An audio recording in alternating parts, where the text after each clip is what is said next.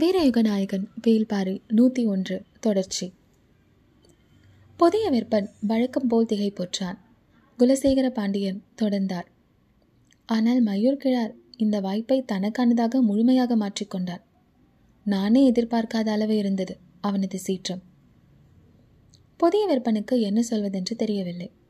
ஆனாலும் தலைமை தளபதியை அவன் அவ்வாறு சொல்லியிருக்கக்கூடாது என்று பேச்சை தொடர்ந்த பொழுது குலசேகர பாண்டியன் குறுக்கிட்டு சொன்னார். அது அல்ல இப்போது முக்கியம். மகிழ்வூட்டும் செய்தி ஒன்று அதிகாலை என்னை வந்தடைந்தது என்றார். புதிய விற்பன் வேந்தரின் முகத்தை உற்று பார்த்தபடி அவர் அடுத்து உதிர்க்கப் போகும் சொல்லுக்காக காத்திருந்தான். குலசேகர பாண்டியன் சொன்னான் இன்று மாலை பொற்சுவை பாரியை காண இரளிமேட்டுக்கு செல்கிறாள் நம் வீரர்கள்தான் அவள் அறியாதபடி உடன் செல்ல உள்ளனர். நாம் எதிர்பார்த்த நாள் இது. திசைவேடரின் கை உயர்ந்ததும் தட்டியங்காட்டின் ஐந்தாம் நாள் போருக்கான முரசின் ஓசை ஒலிக்கத் தொடங்கியது. ஆனால் தட்டியங்காடெங்கும் பிணங்களை அகற்றும் பணி முழுமையாக முடியவில்லை. பெருமர சட்டங்களை யானைகள் இழுத்தபடியே இருந்தன. பரம்பு வீரர்கள் அணிவகுத்து நிற்பதற்கு முன்பும் பின்பும் இன்னும் உடல்கள் கிடந்தன. உடல்களை முழுமையாக அகற்றாமல் நாம் முன்னேறி செல்ல வேண்டாம் என்று கூறினான் முடியன். வேந்தர்களின் படையோ வெகு தொலைவில் அணிவகுத்தபடி அப்படியே இருந்தது. பரம்புப்படை படை முன்னகராததால் அவர்களும் முன்னகரவில்லை யட்சிணை யானைகள் பிளரலோடு மரச்சட்டங்களை இழுத்து கொண்டிருந்தன. கருங்கை வாணன் எந்த முடிவையும் எடுக்கவில்லை. பேரரசரின் உத்தரவுக்கேற்ப செயல்படுவோம் என்று காத்திருந்தார் பேரரசரோ கூடாரத்தை விட்டு காலம் தாழ்த்தித்தான் வெளியேறி வந்தார். கருங்கை வாணன் அவரின் பார்வையில் நின்று கொண்டிருந்தான். அவனது முகம் இருண்டிருந்தது. அதை பார்த்தபடி தனது இறுக்கத்தை தளர்த்தாமலேயே பேரரசர் சொன்னார். தற்காத்தனில் எதிரிகள் முன்னேறி வந்தால் மட்டும் தாக்கு. முடியனும் அதே முடிவில்தான் இருந்தான். விற்படை வீரர்களுக்கு இன்று அதிக வேலை கொடுக்கக்கூடாது அதே போல குதிரை படையையும் இன்று கடினமான தாக்குதலுக்கு உட்படுத்தக்கூடாது எனவே காலாட்படை வீரர்களையும் தேர்ப்படை வீரர்களையும் முன்புறமாக அணிவகுக்கச் செய்தான். தேர்ப்படை தளபதியாக விண்டனுக்கு இன்றுதான் பொறுப்பு வழங்கப்பட்டுள்ளது. அவன் ஏறி சென்று தாக்கும் துடிப்போடு இருப்பான். எனவே அவனிடம் தெளிவான கட்டளைகளை பிறப்பித்தான் முடியன் தட்டியங்காடெங்கும் பேரமைதி நிலவியது.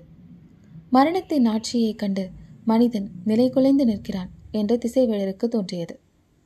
போர் தொடங்குவதற்கான முரசின் ஓசையை கேட்ட பிறகும் இருபக்க படைகளும் பாய்ந்து முன்னகரவில்லை.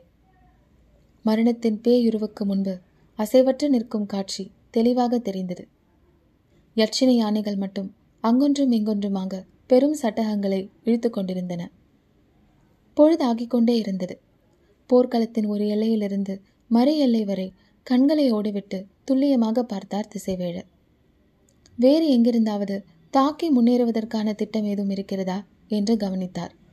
அதற்கான அறிகுறிகள் எதுவும் தெரியவில்லை. காலாட்படையின் சில அணிகள் முன்னகரத் தொடங்கின. பிற்பகலுக்கு பிறகு அங்கும் இங்குமாக சிறு சிறு மோதல்களை தேர்ப்படையினர் நடத்தினர். ஆனாலும் இருதரப்பும் மொத்த படையையும் முன்னகர்த்தவில்லை. இருபடை தலைமை தளபதிகளும் தெரிந்தே ஒரு விளையாட்டை விளையாடுகின்றனர். ஆனால் இறுதி நாழிகையில் பெரும் தாக்குதல் ஒன்று நடக்கும் என்று கணித்தார் திசைவேழர். அந்த தாக்குதலின் பொழுது நாம் கவனமாக பார்த்து அறிய வேண்டும். கடைசி நாழிகையை பயன்படுத்தி சதியை நிகழ்த்தலாம் என்று எண்ணினார். எந்த சூழலிலும் களத்தின் நடுவில் இருக்கும் இந்த பரணில் நிற்கக்கூடாது. படைகளின் போக்கிற்கேற்ப வேந்தர் தரப்பில் இருக்கும் பரன்களின் மீதோ அல்லது பரம்பின் தரப்பில் இருக்கும் பரன்களின் மீதோ ஏறு நின்று உற்று கவனிக்க வேண்டும் என்று நினைத்தார். ஆனால் பிற்பகலிலும் போக்கு காட்டும் போரைத்தான் இருதரப்பும் நடத்தின. அங்கொன்றும் இங்கொன்றுமாக ஈட்டிகள் குறுக்கிட்டு பாய்ந்தன. அம்புகள் விடுக்கும் ஓசை மிக மெல்லியதாக காற்றில் ஏறி வந்தது. இரண்டொரு தேர்கள் அவ்வப்போது விரைந்து கடந்தன. சட்டென்று நினைவு வந்தவராக திசைவேழர் நாழிகை வட்டிலே குனிந்து பார்த்தார். அவரால் நம்பவே முடியாத ஒரு நாளாக இன்றைய நாள் முடிய இருந்தது. நீண்ட நீண்ட நிழல் மூன்றாம் கோட்டை தொட்டது. அவர் கைகளை உயர்த்தினார். முரசின் ஓசை எங்கும் மேலெழுந்தது. ஐந்தாம் நாள் போர் முடிவுற்றது. இருதரப்பு படைகளும் தங்களின் பாசறைக்கு திரும்பின. கதிரவன் காரமலையின் பின்புறம் இறங்கத் தொடங்கினான். ஒளியின் கைகள் மறையத் தொடங்கின. சேரன் செங்கனச்சோழனின் கூடாரத்துக்கு வந்தார். குலசேகர பாண்டியனின் கூடாரம் நோக்கி புதிய வெப்பன் விரைந்தான். அனைவரும் எதிர்பார்த்து கொண்டிருந்த இரவு வரத் தொடங்கியது. பரம்பின் குரல் ஒலிக்கும்.